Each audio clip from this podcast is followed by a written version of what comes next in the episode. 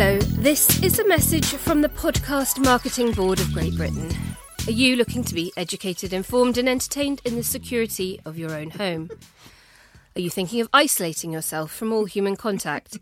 Are you living under the stairs with a stockpile of loo roll and AA batteries? Then podcasts are the choice for you. They're personal, they're portable, they're private, and you don't have to wash your hands after listening to them, though you might want to rinse out your ears.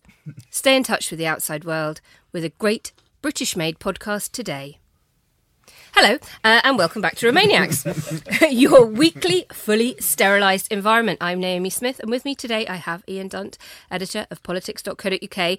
And as listeners to our special Patreon only podcast, Ask Remainiacs, discovered last week, he is also champion of the traditional Guatemalan Doritos lasagna. Ian, how are you? it's not ever going to stop. it's never going to stop. H- how are you? yeah, yeah, good. Yeah. good, Thanks. Uh, yeah. Any any legal letters from PepsiCo about your, your recipe? is that is that who owns it? They own Doritos. No, yeah. no, no, no, no, none at all. Look, I've tried it with variations on the theme. so, like, there's different kinds of crisps. Sometimes you can sort of make your own little, you know, you get like a, a maize tortilla, you shallow fry it, use that. Control. Nothing works as well as Doritos. like, I shit you not. Like, nothing The, works the as well MSG ratio to Whatever fucking spooky Palm oil is, they just put in there, perfect. It's the tits. Yeah. Um, if listeners want a veganised version, I'm going to actually have a stab at it uh, on Insta stories at some point soon. I, ca- I actually cannot wait yeah, until you do it. yeah. I'm definitely going to. Um, anyway, on slightly more serious note, uh, you noted over the weekend um, that it's all a bit pointless for people to be stockpiling loo roll uh, when we really should be stockpiling food. Do you Oh, no, sort of? no. I mean, no, I said stockpile the fucking books. But I, I was Ah. quite clear. I thought, like, books, and in my case, comics, but I accept that most people are not sufficiently sort of Like, stuff to intellectually get accomplished through. to go for comics. So, so books, booze, then food, then loo roll.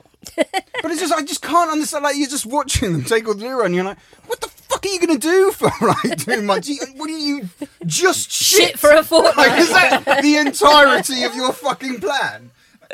So was it like a, a display of what I like to call Bumkirk spirit, or a demonstration that really we're still the nation that dialed nine nine nine when KFC ran out of chicken in 2018? There's a What does bit- it say about us? I, there's a bit of me that thinks, is it the fucking Walking Dead? and like the fact that all of these zombie, for like you know, World War Yeah, Z yeah, yeah. and blah blah came out, and just because that is such a big part of our culture, like now people have just got to think of as soon as they see something Get in the to the news, like, Winchester. get the fucking bog roll, get the bog roll, and obviously in America they'll also get the ammunition, which we don't have the option of. But if we had it, we would fucking do exactly the same. Okay, so we're going to be talking a bit more about community resilience later, but um, the one, well, one of the major EU-related incidents of the past few days was the sudden flare-up on the Turkish-Greek border. Um, for those too busy trying to track down hand sanitizer, Ian, what's been going on? The the EU did a series of deals uh, with the devil, um, uh, uh, while simultaneously um, enacting its more angelic side during the refugee crisis. So they, you know, for instance, Angela Merkel's thing. We saw a, a sort of a formalization of what had until then been informal refugee flows. But around the back end, what they did was engage with some of the most despicable regimes surrounding Europe in order to stop the boats from coming in the first place. So they did that with Erdogan um, in Turkey. They did it via the Khartoum process. They did it probably, arguably, most disgracefully of all in Libya, where they have essentially turned the Libyan Coast Guard into prison enforcement. People to be just trapped in camps in Libya where they are routinely tortured, where there is absolutely no viable state whatsoever. Um, in Erdogan's case, I mean, they the swap it was basically look stop them coming into Turkey from Syria in the first place, which he did by building a wall and shooting indiscriminately at people trying to cross from Syria as they tried to get out for basically certain death. Um, and also get rid of the visas, which were essentially allowing those who could afford it, uh, Syrians from the refugee camps, to get a flight into Turkey and from there try to make their way into Europe. Now he did this. He in, in response he got he got some money, he got some visa liberalisation, which never transpired. But what he really got was leverage. So from that point on, Erdogan, whenever Europe fucked with him in any way, he was just like, okay, you want to keep on doing that because I will just open the fucking borders, mm. and that eventually is what he has done. And the re- the response from Europe has been so like the Greek response has been just it, it, to say it's immoral. It's to do an injustice to language. It is absolutely fucking abysmal.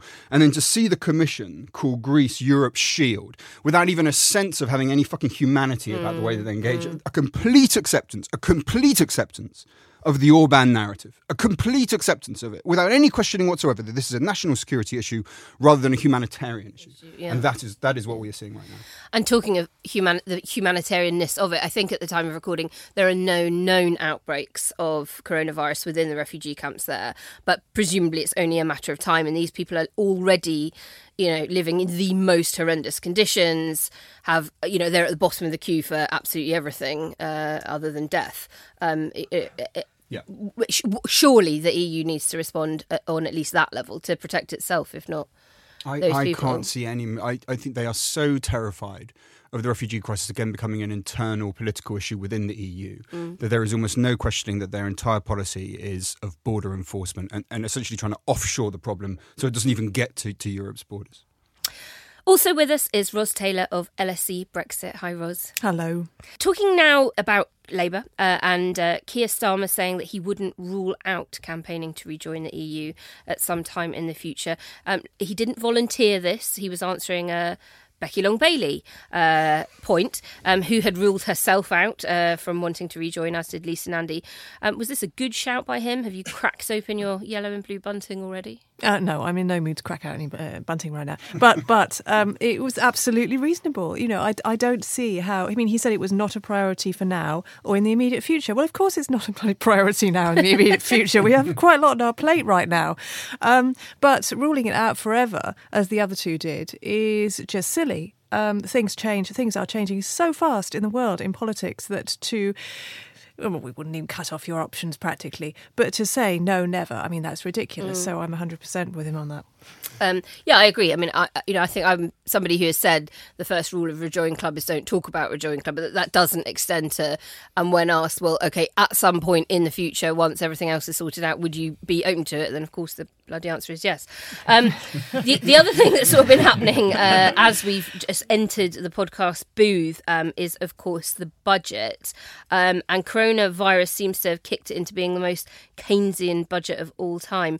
Um, what's your sort of initial read on it if you managed to catch any of it before you came along to the recording is do you reckon Sajid Javid's sitting at home munching popcorn or is he um, seething with jealousy at Sunak's pretty prime ministerial performance I don't think he's uh, seething with, with anything except possibly relief that he's not in charge of this shit show. Um, it, it, I mean, the amount of money being thrown at the economy in order to try and stave off a recession, which will be impossible, by the way, but it's a question of staving off the depth of a recession, is enormous. I mean, the thing that we should bear in mind as well is that the economy was already flatlining in January, pretty much before coronavirus came yeah along. we had GDP figures out this morning basically Zero, said yeah zero point zero percent. The economy is screwed already because of Brexit, and this was at a time when we. Uh, did you hear all the stuff about? Oh, everything's picking up. The economy's picking up. Yep. Boris bounce. Absolute rubbish. It has not been happening. It is not happening, and now we have coronavirus to deal with.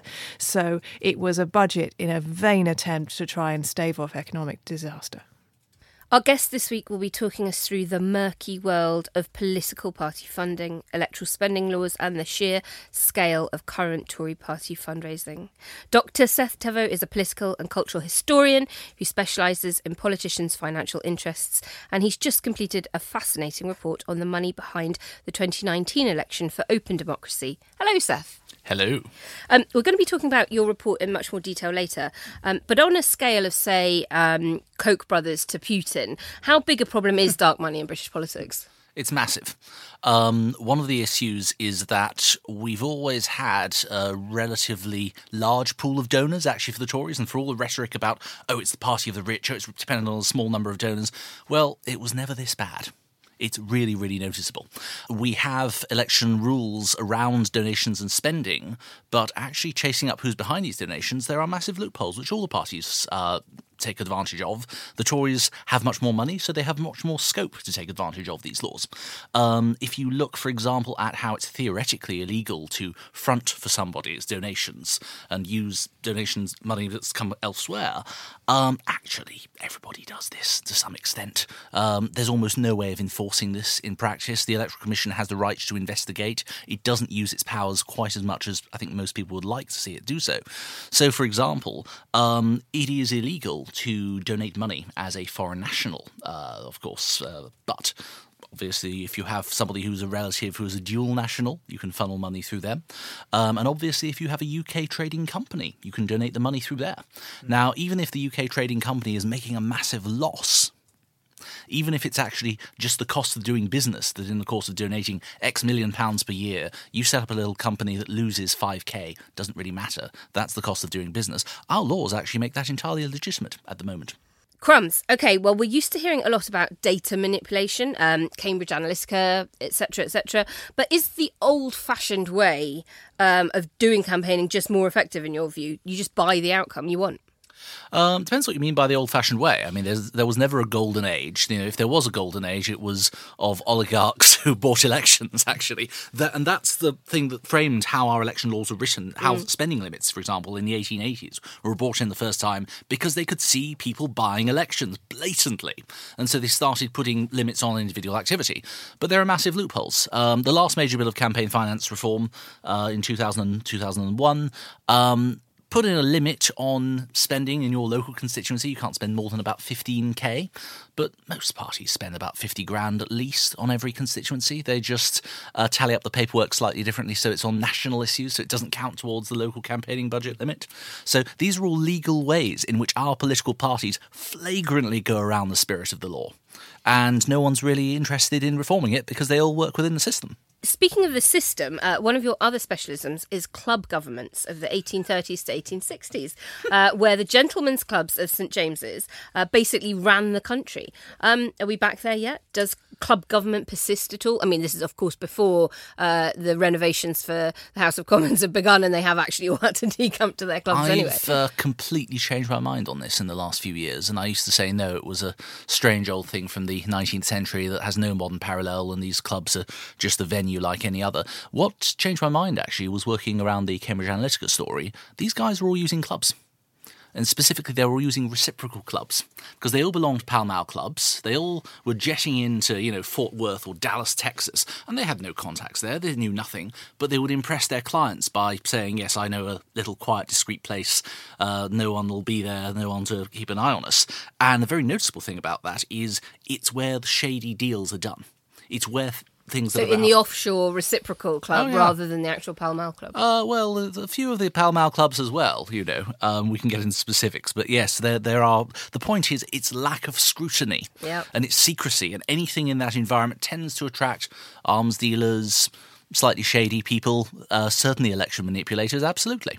Well, speaking of someone who's probably too um, loud to ever be secret, um, an amazing uh, Seth Alexander Thévoz fact is that you once set up the campaign to get Brian Blessed oh, God, made yes. Chancellor of Cambridge University. How did that go?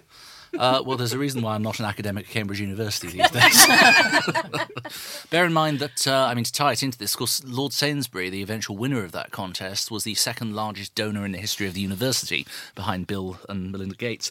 And um, he is, of course, the largest donor to any political party in history. Uh, the Liberal Democrats, despite continuing to sit as a Labour peer, he just donated £8 million to the Lib Dems ahead of the last general election, hmm. which bought the Lib Dems one twentieth of the seats of the Labour Party, despite their actually having almost two to one in donations to the Labour Party. So, on, on the plus side, they made that lovely bus with her face plastered all over it. So, that was, you know, some swings and roundabouts. Lib Dems have form on creating large, expensive forms of advertising that lose voters. all very fascinating. Um, so we're going to come back uh, to Seth's investigation into dark money later. Um, we're also going to be covering the unexpected double blow of coronavirus and the sudden oil shock. Um, and we've got the truth about chlorinated chicken from an excellent story in Wired magazine. Now, who would have thought this time last week that within seven days we'd be looking at an economic crash on the scale of the 2008 financial crisis, or, as Peston is saying, worse? The combination of the coronavirus and a surprise escalation in the Russia Saudi oil dispute, which produced the biggest oil price crash since the first Gulf War, delivered a full scale meltdown and the fifth worst day in the history of the FTSE. Almost £125 billion was wiped off the value of the FTSE, and trading on Wall Street had to be suspended within minutes of opening. However, oil is at the same price as 2002, though, so we can burn all our Priuses, tell Elon Musk to go and do one, and literally drive Britain out of a recession. Who's in? Ian. Among other questions to which the answer is no, um, is this a good time to start erecting trade barriers with our closest trading partners? It's always the tough questions that you ask me. Um, no, it isn't. I mean, how do we even sort of start with it? I guess the thing is that once you've got a crisis, you don't really want two crises to come along at the same time. Um, so the main coronavirus threat is obviously one on demand, which is that people are not going to be going out to buy so much stuff. And the less demand there is, the less money there is coming into businesses, the less they'll invest, the more likelihood there is of them getting rid of jobs. And the Chancellor has responded to that today in the pretty classic Keynesian way, as if the last fucking 20 years of our lives just never happened. And in fact, you know, the Tories are full centre leftists, completely convinced of the logic of fiscal stimulus. Um, so that is. and, and we had the interest rate cut. Right, exactly, exactly. So, you know, interest rate cuts, you'll typically use that because you're trying to increase demand. So, if you cut interest rates, banks are more likely to lend to other banks, they're more likely to lend to other people, they're more likely to lend to businesses, businesses will invest more. And it's the classic kind of thing of what you do when, when you're scared about what's going on with demand. What makes me a bit weird about it with the coronavirus is, is, is it's a sort of external threat that has come. It's not an economic threat, it's external to that. And on that basis, even if you were to give people more money, it's not necessarily clear how they would spend it if they're locked in their house, you know, and unable to leave. Of course, you can do some internet shopping, but that isn't necessarily going to be, the, you know, the sum total of how you get an economy going again. So in that scenario, if you then take businesses and cut up their trading supply lines, that's very bad. If you take, for instance, what they've done, to, what they announced with EASA this week. EASA is a European Aviation Safety Agency.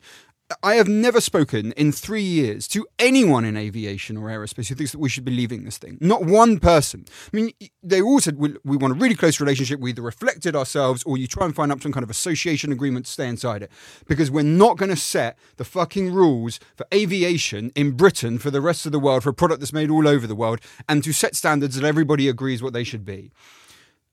Nevertheless, they've decided to leave EASA. It won't surprise you to learn that the, the stupidest thing they could do is, in fact, now officially government policy. Is that stupider than the grayling thing?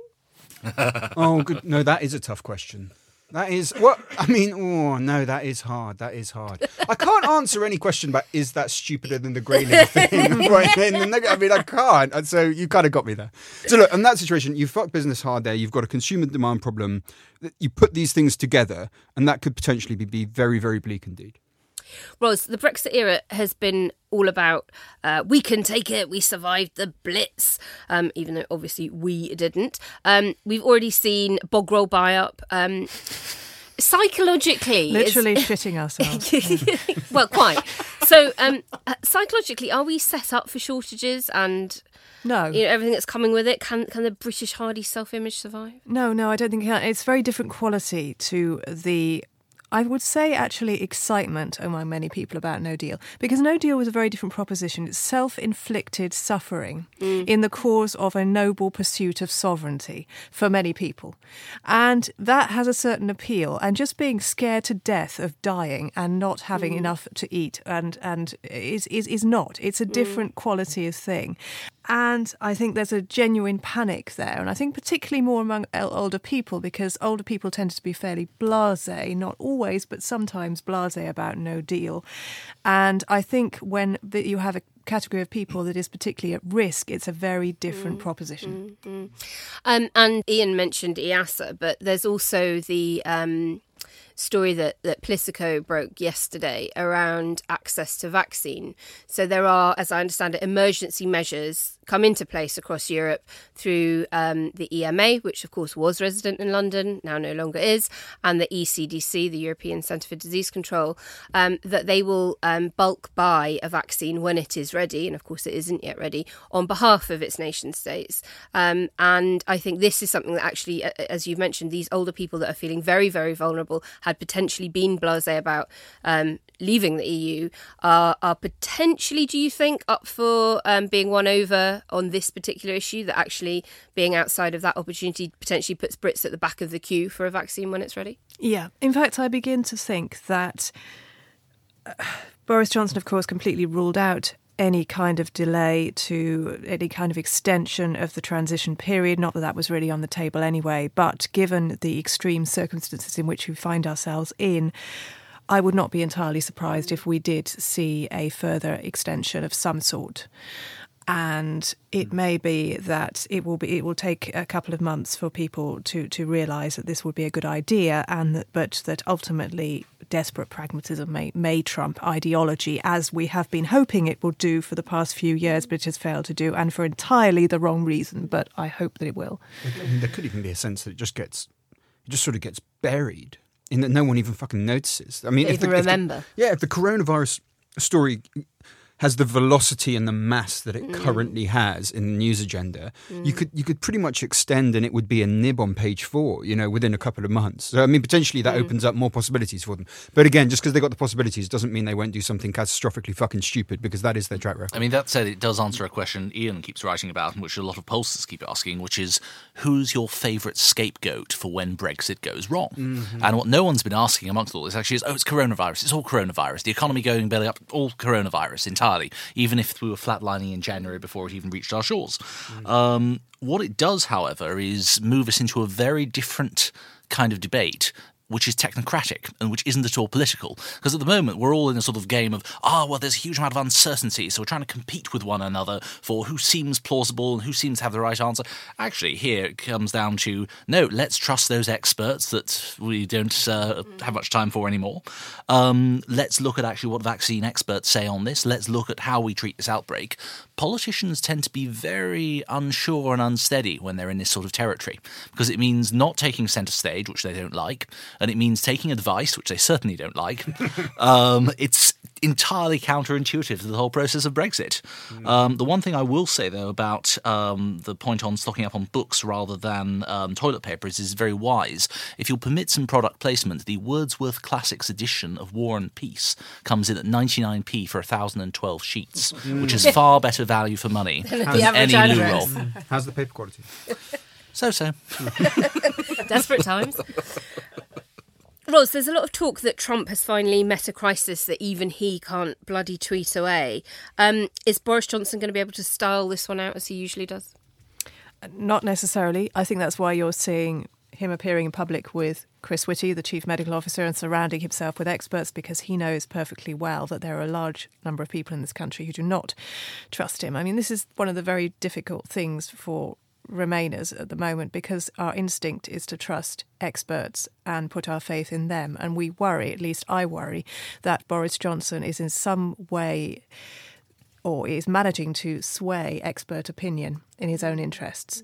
And it's very difficult and it's very worrying because I this is a time more than any other time when I need and I want to trust the government and I can't. I want to and I can't.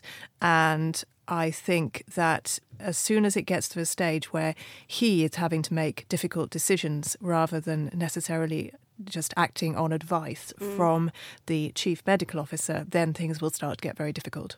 There's, it's, that's a really fascinating thing, isn't it? Because there's, I've noticed a lot of people with a lot of gravitas in the science community, in, in the medicine community, not necessarily on this particular area, feeling quite nervous about the government response, even though some of it clearly comes from expert advice, especially the stuff that seems to be based on behavioral psychology, on this idea Yes, of like, you don't go, exactly, you don't go hard now, because then if you need to do it in two months, people will get bored. Now, people don't have a lot of faith in, in that kind of in the nudge stuff. It works very well for some things. It The doesn't Nudge work unit so is well now for a others. private company, by the way. It Yeah, yeah, the civil right, yeah. service department. Yeah, that was under with- Cameron, yeah, right? It yeah. Mm. privatised. It's a fucking weird little entity, that one. Not enough people talk about the fact that there's a Mm. privatised unit trying to operate on the subconscious level of the human brain to change human behaviour in a way that apparently is for our benefit. You're like, really? But that is actually a thing that is fucking happening. With most of the shares given out to the directors at the time as well. Uh huh. Uh-huh. Thank you. Yeah, that's uh, fuck me. Um, so anyway, so there's that sort of weird sense you get where people are actually that corrosion that Rogers talked about of trust in the way that government makes decisions. You can actually see that in the debate right now at quite a high level in terms of people, very intelligent people, very well-read people being be like, I don't know whether I can take this advice Yeah. as, as it stands. Yeah, I mean, I think even the editor of the Lancet had Yeah, sort he of did, crit- yeah, crit- yeah. criticised the stuff that um, medical officials standing next to Boris Johnson were saying yesterday. But if you look at how we dealt in the past with uh, these kinds of things, uh, foot and mouth outbreak of 2001, Tony Blair running around like a headless chicken, delaying the election for a month, which was never meant to happen. It was a four year plan, which didn't quite come off. Um, before that, the foot and mouth outbreak of 1967, Harold Wilson genuinely thinking, my God, my government's going to collapse over this. And with hindsight, we actually look back on that and think, well, that was nothing. That but was we do tend to lose our heads over this. Yeah. Over half a million pounds of dark money from secretive Tory groups and anonymous donors played a critical role in demolishing Labour's Red Wall, the key strategy that won the election for the Conservatives. That's the finding of a new investigation co written by our special guest, Seth Thévoz, for the independent journalism site Open Democracy. This dark money is an entirely legal but notoriously opaque process, and campaigners have called for the party to open up on who is financing it. But Seth, before we delve straight into that report, um, who really funds each of the, the main political parties? Um, well, see. Labour have gone back to their roots under Corbyn. Uh, they've they're now largely reliant upon trade union money because all the big donors have gone away. Um, to the I Lib mean, Dems. Uh, partly to the Lib Dems, some to the Tories even. But uh, yes, their former donors have run a million miles and said no, not as, as long as Corbyn's. Uh, people like David Garrard, who gave millions to the Labour Party and was blocked for a peerage more than once, um, has uh, gone over to the Lib Dems, for instance. But um, and the, the, Lib Dems themselves have an odd accumulation of uh, pro Remain uh, donors, sometimes actually the Tories. You have unlikely people like uh, Lord Laidlaw, a Conservative peer who gave £3 million to the Conservatives, tried to give £100,000 to the Lib Dems and was uh, denied as an impermissible donor and had to give the money back. but um, the Tories, intriguingly, are becoming more and more reliant on the finance sector and hedge funds in particular. That accounts for about 40% of all money that the Conservative Party raises. And they are raising record amounts, even if you adjust for inflation, the historic amounts that they've raised in the past.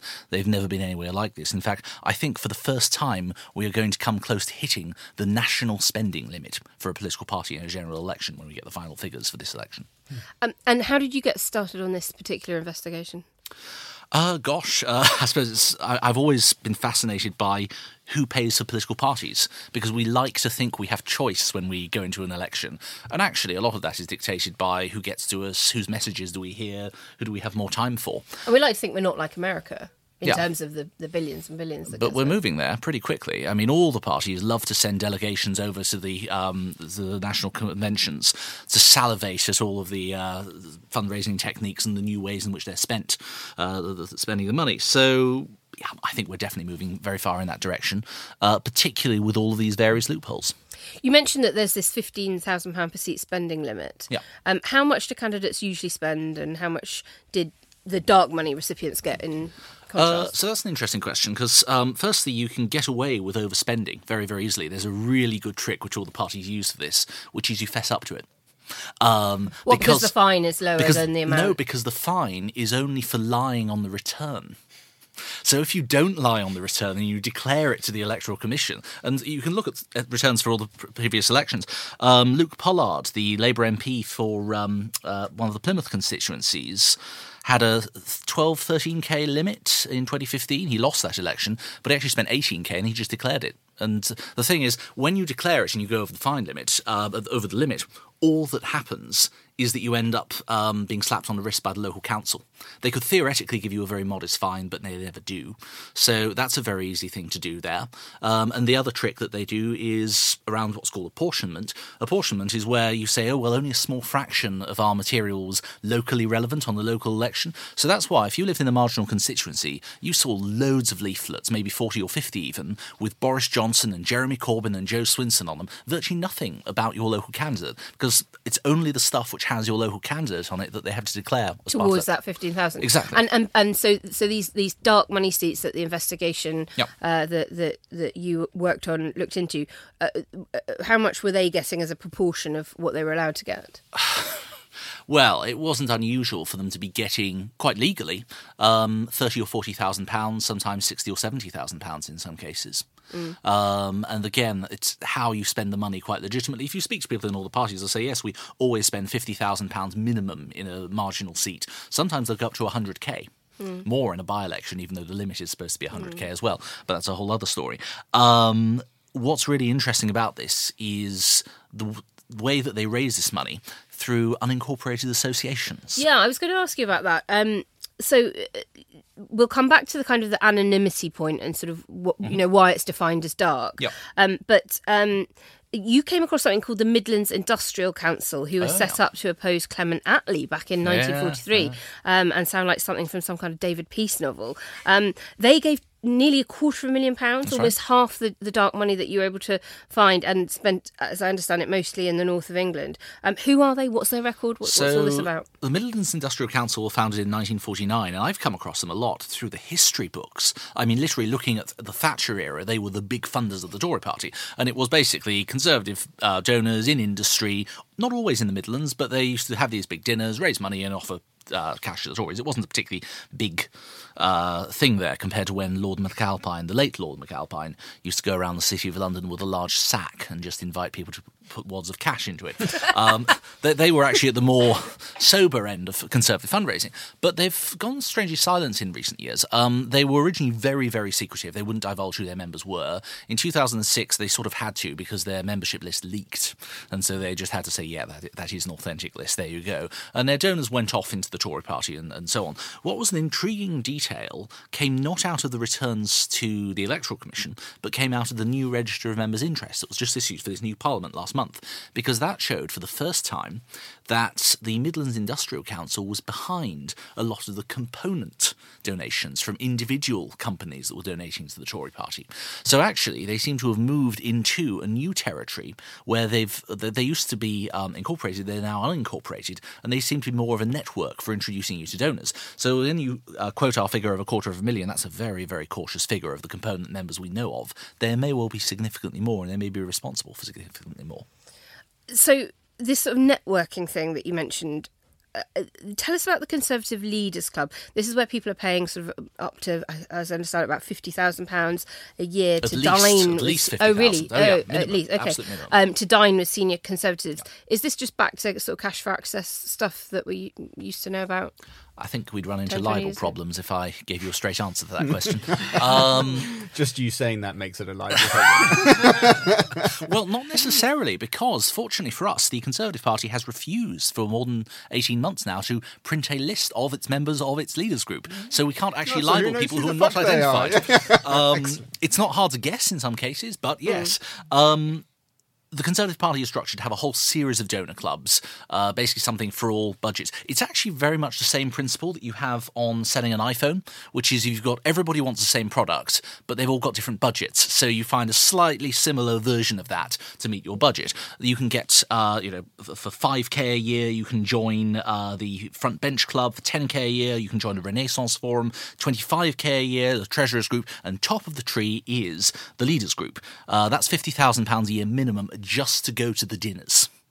Now, they used to um, uh, declare who these people were as part of a transparency initiative under David Cameron. I had some fun telephone conversations actually with Tory HQ when I was ringing up to just ask, could we have a list, please? Um, and they, they seemed slightly baffled by this. And oh, um, uh, I think that was a, a promise made a long, long time ago by Mr. Cameron, which we, we don't really want to uh, uh, entertain anymore. So, no, no, thank you. So, you, you don't have to be a rocket scientist to work out that everybody who's giving at least 50,000 a year to the Conservative Party is entitled to attend the leaders group. And if they're not attending the leaders group, they're being seriously shortchanged. What, but, but why don't donors want to reveal their identities, or why don't they have to reveal their identities? Uh, Both. I mean, it leads to awkward questions, you know. Um, they tend not to like publicity. A lot of these people come from uh, either sectors where there isn't a huge amount of scrutiny. If you work in hedge funds, the one thing you don't do is get publicity at all. Um, if you have inherited wealth, you don't necessarily have day to day journalists doorstepping you, asking you the consequences of your actions. So suddenly, getting involved in a public domain like this is a whole new world for them. And why don't they have to? Ah, um, well, a lot, by definition, the leaders group do. That's that's not where the dark, as it were, money is, is coming from. The unincorporated association is interesting. We can get onto that. I don't know. Go if you for want it. To. Yeah, Um, tell us so all. It's it's an interesting loophole. If you donate more than one and a half thousand pounds to a political party in a year, you have to declare it. But um, unincorporated associations have a different threshold. So anything up to seven and a half thousand pounds a year that's funneled through an unincorporated association and then passed on doesn't have to be declared. And so, if you then look at uh, people who, you know, husband and wife might choose to donate seven and a half thousand, and both of their children might. It all adds up very, very quickly. And then, of course, the tax year is in the middle of April, so uh, you can quite easily split that to before and after that. You can very quickly donate quite sizable sums to unincorporated associations. Um, I mean, the best known of them, for example, is the United and Cecil Club. I met the organisers of the United and Cecil. They're quite secretive, but I, I got drunk with them in a bar about 10 years ago, and they uh, gave me a, a, series of lies about how they dated back to the 1830s, which is what they'd like to think, but they're actually only from the 1940s. Um, they uh, snobbery is Like a, Jacob Rees-Mogg. snobbery a big thing in the Conservative Party. Yeah, exactly. Um, they're responsible for over a million pounds at least. But a lot of that's not necessarily declared because it's just underneath the declaration thresholds. So, for example, there was a lot of money we found out about through the recent Register of Members' Interests, which didn't quite qualify for the threshold. Because what the UNC Club likes to do is to give out their money far and wide. They send it straight to the marginal constituencies, small wads, £1,000, £2,000, £4,000 here and there, rather than a big lump sum. So, actually, assessing their full extent is quite hard to realise. But for example, we have on the record uh, Alexander Temerko, a current or former member of the United and Cecil Club and a Conservative Party donor, who has boasted of uh, personally bankrolling 40 different Conservative MPs, uh, election or re election campaigns. And the Conservative Party, whenever they're asked about this, will always say in their comments to us, uh, we, we raise lots of small money at the grassroots level. Well, the accounts don't suggest that. The accounts suggest, uh, and the filings certainly suggest, that 80% or more, probably significantly more, of the Conservative Party's total donation income comes from just the leaders group, which is a group of uh, no more than 207 individuals in the last decade. So that's the small pool of funding that actually accounts for 80% plus of the Conservative Party. Uh, and these red wall seats, if you look at the donations going straight to the incumbent, M- or rather the newly elected MPs, um, actually it's all from down south. It's all from prosperous millionaires in the southeast of London. And speaking of which, um, there was one case that that you talked about in the report, um, and I'll quote from it: "A little-known company, D Contracts Limited, gave twenty-six thousand five hundred pounds to eight successful Tory candidates. D Contracts has never given registrable donations before. It has one director, a Knightsbridge-based Romanian citizen who has no obvious record of previous political activity in the UK. Uh, they own a construction company redeveloping a major Knightsbridge site around the corner from Harrods." That's correct. Uh, no, we, and uh, we tried to contact him. We've we've actually had difficulty even getting in touch with this gentleman. Um, but no, I, I personally went around both to the construction yard around the corner from his registered office. Uh, looked Do you, have, fairly do you nondescript. have a newspaper with two holes cut out for your eyes? No, but I, I was wearing a trench coat and a fedora that day because I had no idea I'd be doing this sort of work. So uh, it's a typical day in Knightsbridge where the only people there were me and a bunch of very obvious burglars who were casing the joint for what's an empty house. so I couldn't have been more suspicious. this. Do you have a sense of how much of this money might be coming from Russian sources? Uh, because I know that uh, quite a lot of Boris Johnson's uh, leadership campaign was bankrolled, if I'm not mistaken, by donors. Uh, is is it your sense that some of the money is coming uh, from Russia, ultimately coming from Russia, for election campaigns too? Uh, well, there's a short answer and a long answer there. And the short one is yeah, there are plenty of Russian expats in the UK who are donating a lot of money here. Uh, at the time of the election, Open Democracy uh, ran a story that Peter Geoghegan and I did on uh, the 1.2 million that Lubov Chernukhin uh, donated. She's the wife of Putin's former finance minister. That figure is now 1.6 million because uh, the week after we printed our story, uh, £400,000 more was donated by her. So It's uh, your fault. clearly, clearly. You felt generous after. No, and, and, there, there, and there are plenty of uh, Russian donors, but these are expats who are dual British citizens, so they're quite legally allowed to donate money, and to all intents and purposes, as far as anyone's concerned, it's their own money. Uh, where, if you're asking sort of Russian money, you're asking Russian state money, and there are questions about this. Um, I think it's helpful to look at this more in more general terms. Um, the Putin regime has a policy of funding dissent in EU member states. You know, the, the first case of this was uh, in France when uh, a Hungarian think tank that specialises in these kinds of things managed to find that uh, there was an interest free, long term, almost permanent loan made to. Um, uh, Marine Le Pen's party uh, on behalf of a Russian bank that was tied to the Russian state.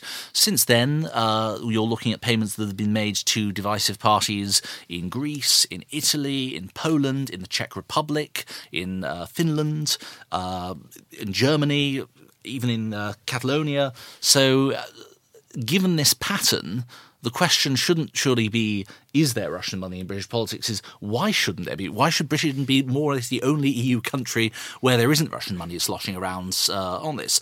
But it's not as if the the donations are geared towards a particular agenda or a particular political cause. They're there to cause the maximum amount of disruption and dissent.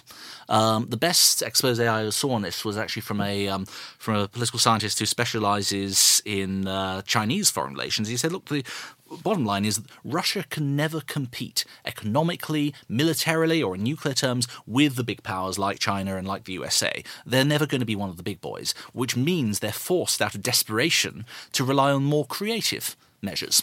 And if, if you want the uh, modern extrapolation of that, this presidential election, I think we're far more likely to see Russian intervention take the form of donations to the Democrats than to the Republicans, simply because the goal is to create dissent. It's not to back a particular political cause. Now, this is the Remainiacs podcast, and the one thing we haven't touched on is uh, the amount of dodgy money that may or may not have been floating around the referendum back in 2016. Uh, have you done any work looking at that? A bit. I mean, it's. Uh, I, I, slightly hesitate to talk about it because a lot of it's been done to death by now.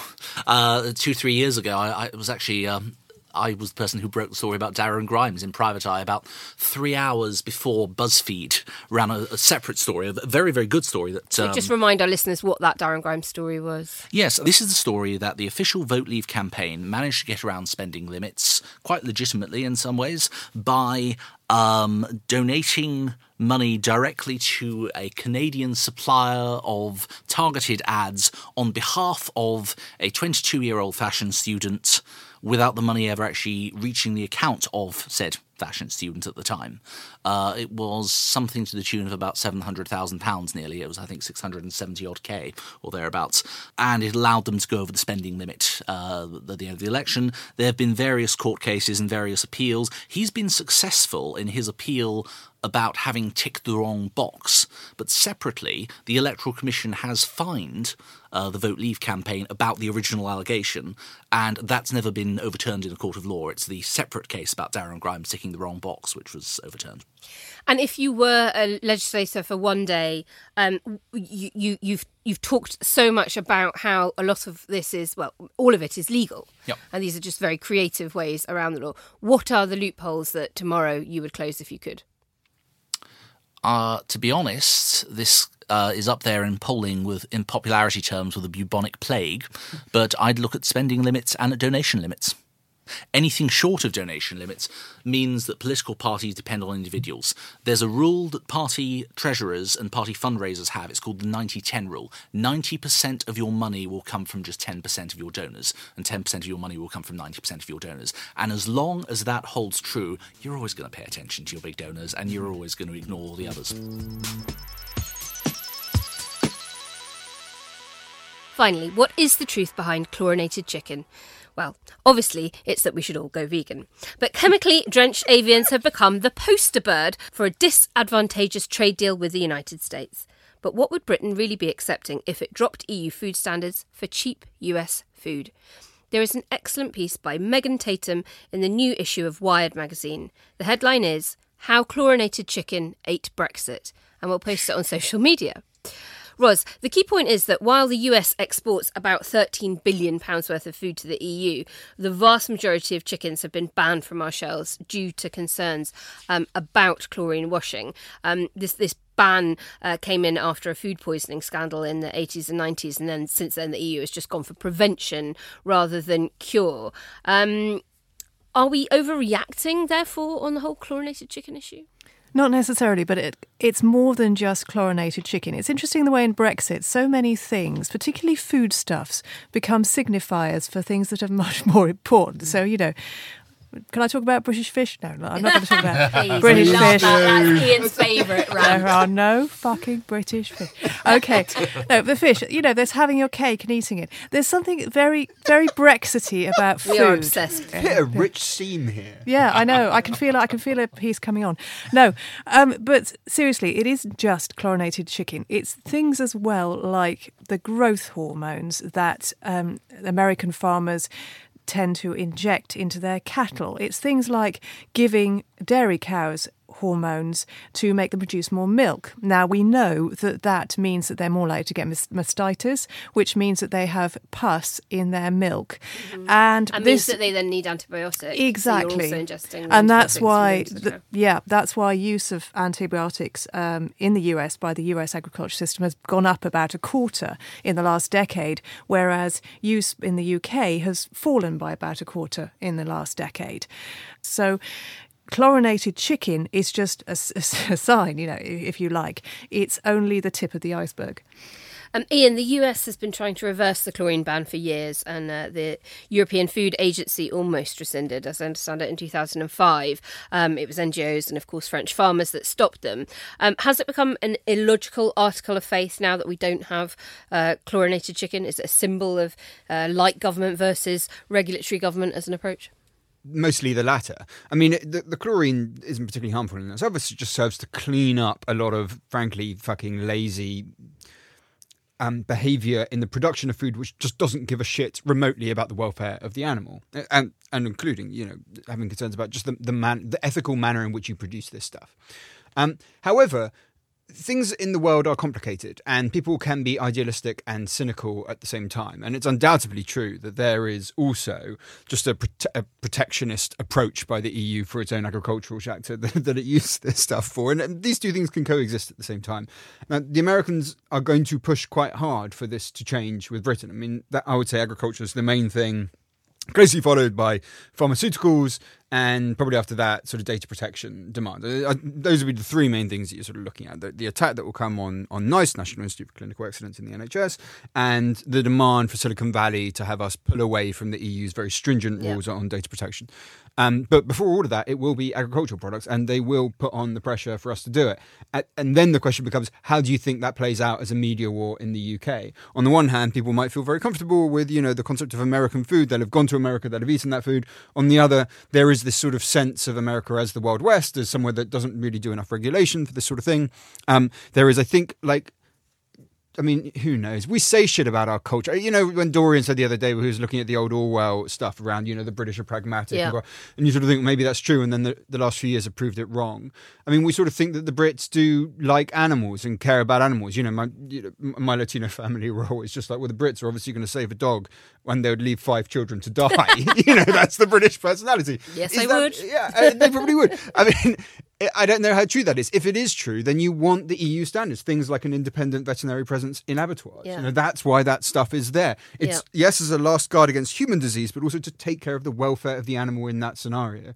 So it, it remains to see which which side of the coin that that would play out on in terms of public debate. Seth, how are you on chlorinated chicken? Does it make you salivate at the prospect or recoil in horror? I'm pretty much speechless just at the thought of it. To be honest, no, I'm I'm quite loath on on these sorts of discussions because um, I'm aware that a lot of it comes down to technical expertise, and um, at a time when around coronavirus, we're all saying, "Well, can we actually listen to what the experts say?" My doctorate is not in this. I am not an expert on this. My views don't matter. I mean, uh, yeah, obviously, for me as a vegan, a lot of this is about you know the animal welfare element of it and unhygienic farming, and there is of course a link to to contagion and pandemic, and you know we do know that it's the very very poor uh, conditions that, that industrial agriculture of farmed animals um, creates the, the conditions where you can get that leap of a virus. Now that is not known to be what, why the COVID nineteen um, jumped from animals into humans, but it has been uh, linked to you know uh, other things like swine flu and avian flu previously. Um, so wouldn't it just be lovely if we didn't treat animals that abominably um, and put our global health at risk? Yeah. No, what, what interests me actually as a sort of historian of government is this idea that in the 1980s and 1990s, the EEC, as, as it previously was, had a pretty poor record actually for um, for animal welfare and so on. And they went within the space of about a decade through the 1990s and saying, no, we're going to have some of the most rigorous uh, sets of laws around this uh, in cleaning up their act in a big way. And as a result, I just don't like this idea that, you know, uh, with Brexit, we are seeing how much we can water down our laws. And our government keeps saying, well, we're, not going to uh, have any less uh, protection for these sorts of things. Clearly, they blatantly are. And clearly, that's what's driving so much of this. And to bring us back to, to the thing that we started this podcast on of you know toilet paper, I still love the fact that the EU based the entire assessment of sort of food standards on on this hazard analysis that was based on NASA thinking it's fucking terrible when an astronaut shits themselves in mm. space. You know, that's the core thing of like that is a genuinely significant logistical problem for us. this is how we're going to treat food safety. And it was that system, that hazard analysis that the EU used for its own regulation. We've come to the end of the show, which means it's time to add another brick to our Brexit bridge, the one we're building back to Europe.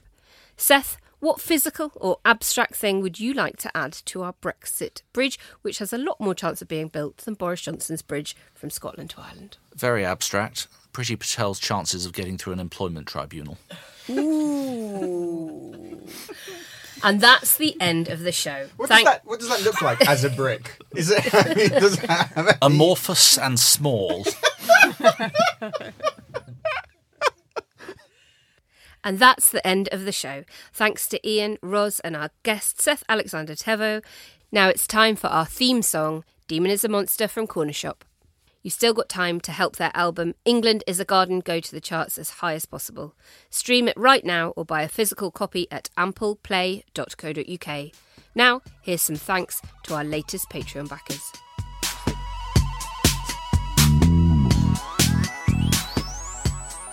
Hello from me to Sarah King, Matt Batty, Colin Newlin, Sam Grice, Gay Wenders, Duncan Rawlings, Lynn Parker, and Gavin McCormick. Oh, that might be my Gavin McCormick. I hope it is. If it isn't, sorry, Gavin. I'm sorry, I don't know you. But if it is also my Gavin McCormick, that would be fantastic. Should we just cut out everything I just said? That would be great. Oh, Uh, and hello from me to Tamara Murray, Kathy Stevenson, Heidi Bailey, Rachel Walker, Michael Sykes, Toria Richards, and Poppy Pite. And finally, hello from me to Lloyd, Mandy Perry, Adam Bolton, assuming it's not the Adam Bolton, but hello if it is, uh, Samantha Juniper, Paul Haig, Sam Tomlinson, Giulia Gotti, and Gertie Beaver.